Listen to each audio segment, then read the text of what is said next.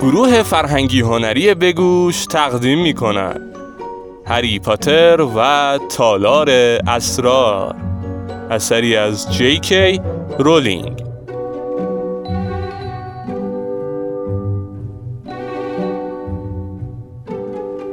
فصل پنجم قسمت اول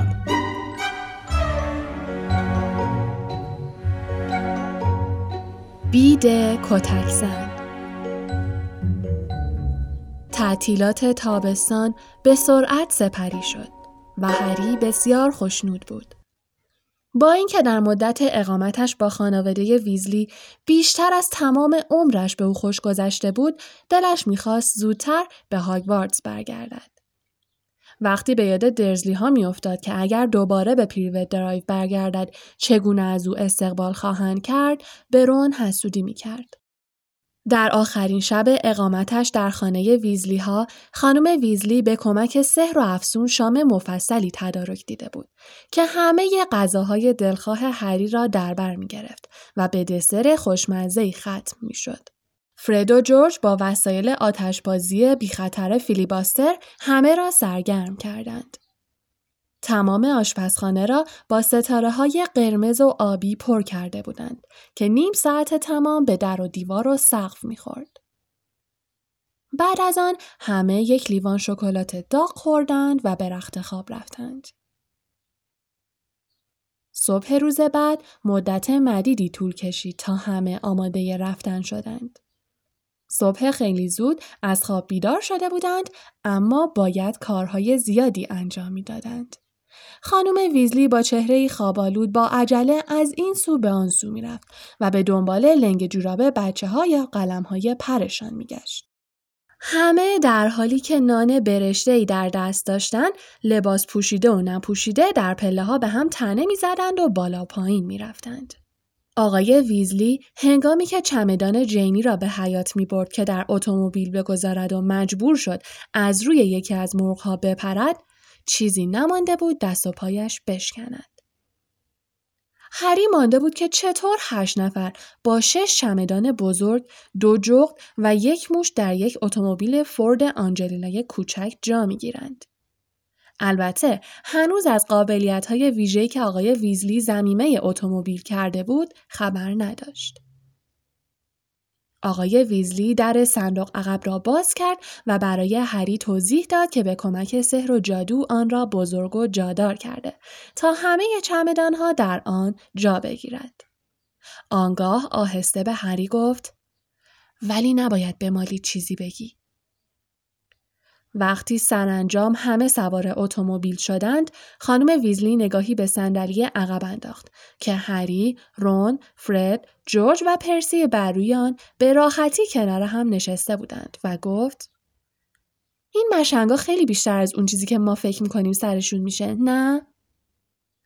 او و جینی روی صندلی جلوی اتومبیل نشسته بودند که با استفاده از جادو به اندازه نیمکت پارک ها شده بود. خانم ویزلی ادامه داد. منظورم اینه که از بیرون نشون نمیده انقدر جا داره. آقای ویزلی اتومبیل را روشن کرد و آن را از حیات بیرون برد. هری برگشت تا از شیشه عقب اتومبیل برای آخرین بار خانه را تماشا کند. هنوز در این فکر بود که معلوم نیست کی بتواند دوباره آنجا را ببیند که برگشتند.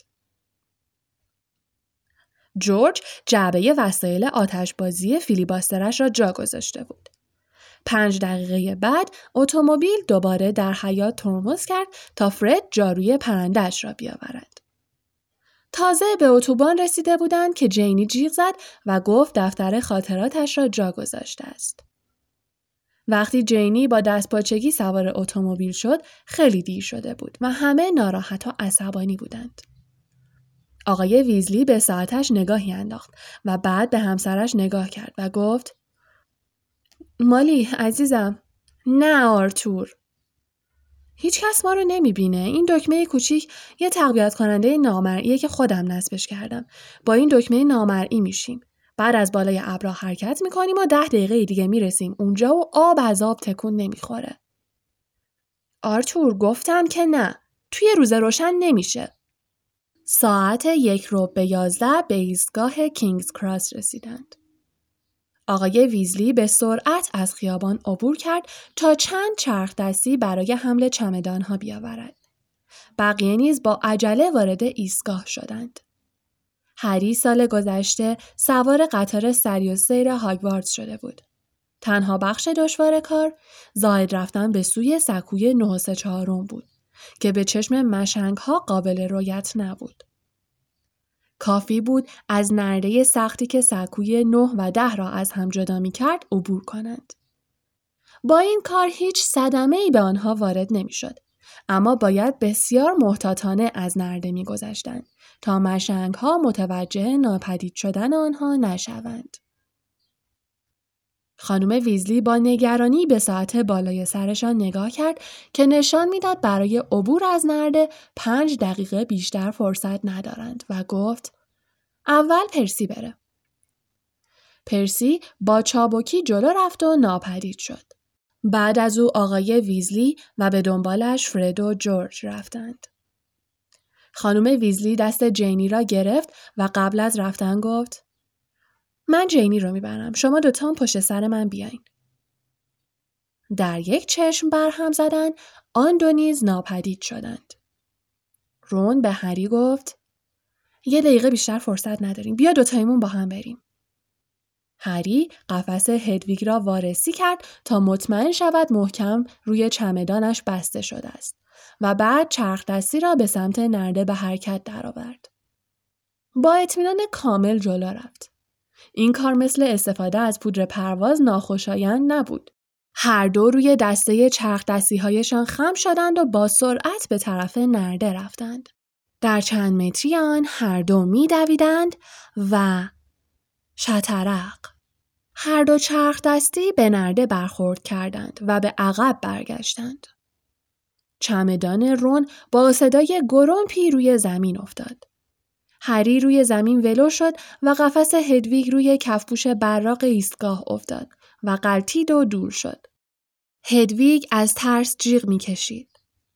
مردمی که اطرافشان بودند به آنها خیره شدند و نگهبانی که نزدیک آنها بود نره زد هیچ معلوم شما چی کار می‌کنین؟ هری که نفسش بند آمده بود قفسه سینهش را فشار داد و از جایش برخاست و گفت نتونستم چرخ دستی رو نگه دارم. رون دوان دوان رفت که قفس هدویگ را بیاورد. زیرا سر صدای زیادی به راه انداخته بود. جمعیتی که دور آنها جمع شده بودند زیر لب درباره بیرحمی مردم نسبت به جانوران چیزی می‌گفتند. هری آهسته به رون گفت پس چرا نتونستیم رد بشیم؟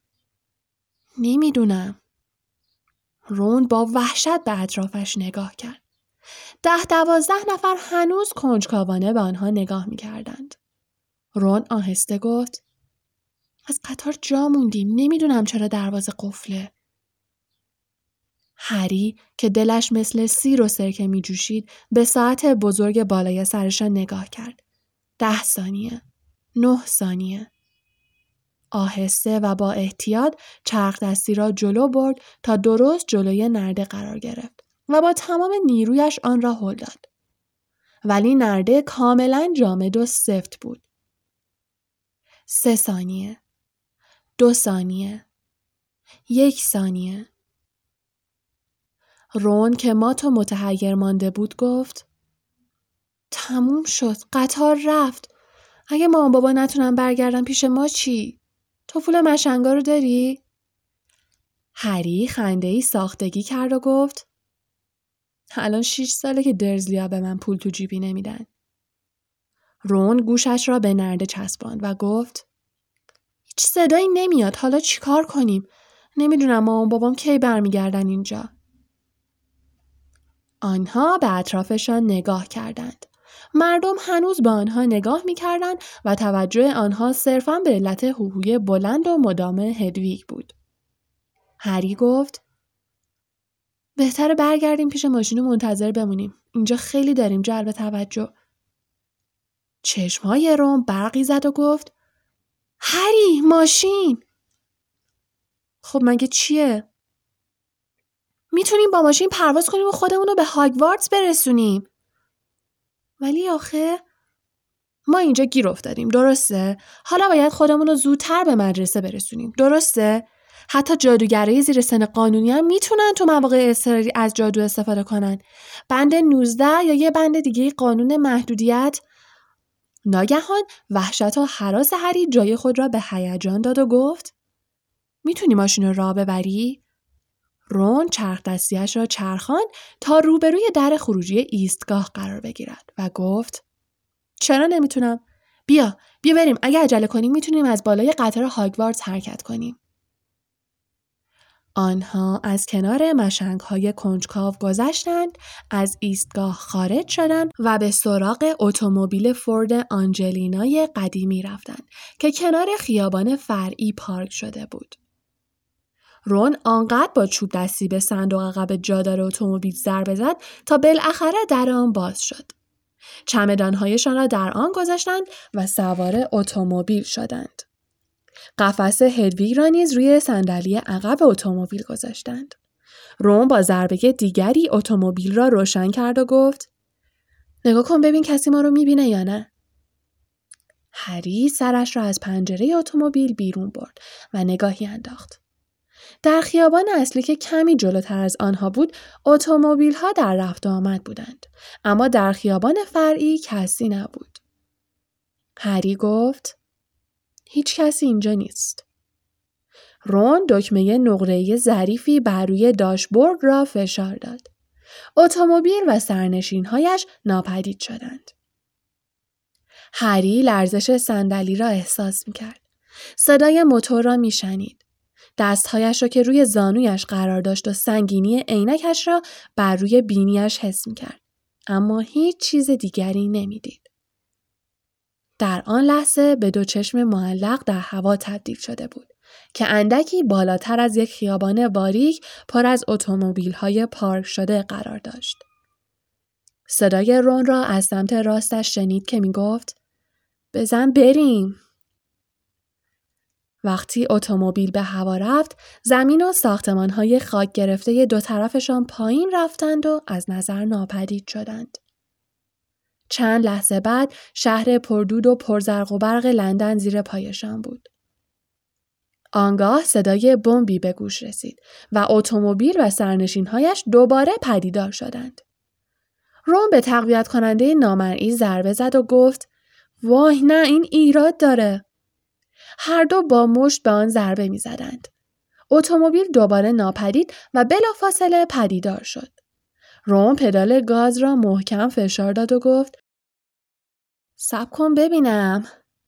اتومبیل با سرعت به میان توده عظیم ابرها رفت و همه جا تار و مهالود شد. توده قلیز ابر از همه سو آنها را در بر می گرفت و هری که پشت سر هم پلک می‌زد گفت حالا چیکار کنیم؟ رون گفت باید قطار رو ببینیم که بفهمیم از کدوم طرف باید بریم. برگرد پایین ابرا زود باش. آنها پایین رفتند و در زیر ابرها هر دو خم شدند و با دقت پایین را نگاه کردند. هری فریاد زد دیدمش درست جلومونه اونجا. قطار سری و سیر هاگواردز همچون بار سرخ رنگی زیر پایانها پیچ و تاب می‌خورد و پیش می‌رفت. رون به قطب نمای روی داشبورد نگاه کرد و گفت دقیقا به سمت شمال میره. خوبه. هر نیم ساعت یه بار نگاهی بهش میندازیم. محکم بشین. دوباره بالا رفتند و در توده ابر پهناور ناپدید شدند. یک دقیقه بعد گویی به دنیای دیگری وارد شده بودند. خورشید تابان بر فراز سرشان در پهنه بیکران آسمان نیلگون نورافشانی می‌کرد و توده های عظیم ابر همچون دریای خروشانی زیر پایشان بود. رون گفت حالا فقط بعد نگران هواپیماها باشیم. آن دو به هم نگاه کردند و خنده را سر دادند و تا مدتی بعد نمی توانستند جلوی خندهشان را بگیرند. گویی در رویای ای سیر می کردند. هری به خود گفت این بهترین نوع سفر کردن است. توده های سفید ابر پیچ و تاب میخوردند و از کنارشان میگذشتند و آنها در اتومبیل گرم و نرم زیر آفتاب درخشان نشسته بودند. با یک بسته بزرگ شکلات در داشبورد اتومبیل و تصور قیافه حسرت زده فرد و جورج هنگامی که اتومبیل به نرمی بر روی محوطه چمن جلوی قلعه هاگواردز فرود می آمد.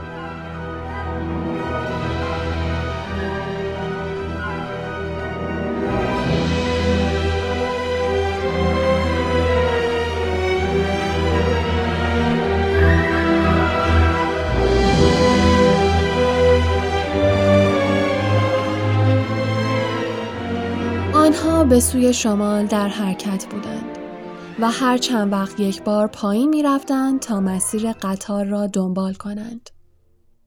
هر بار که از توده ابرها پایین می رفتند با منظره متفاوتی روبرو می شدند.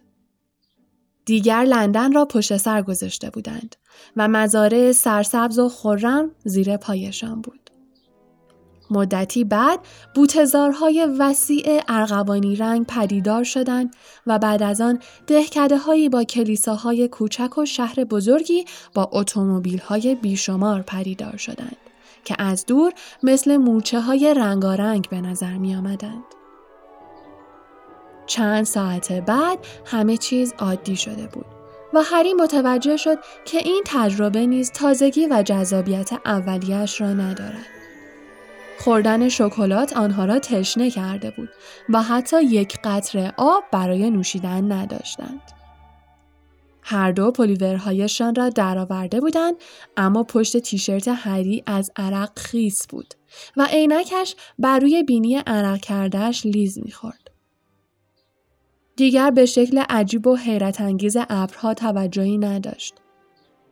اکنون با حسرت به قطاری که کیلومترها پایین تر در حرکت بود میاندیشید.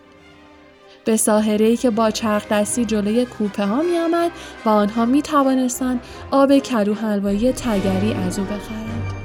چرا نتوانستند وارد سکوی نه و سه چهارم شوند؟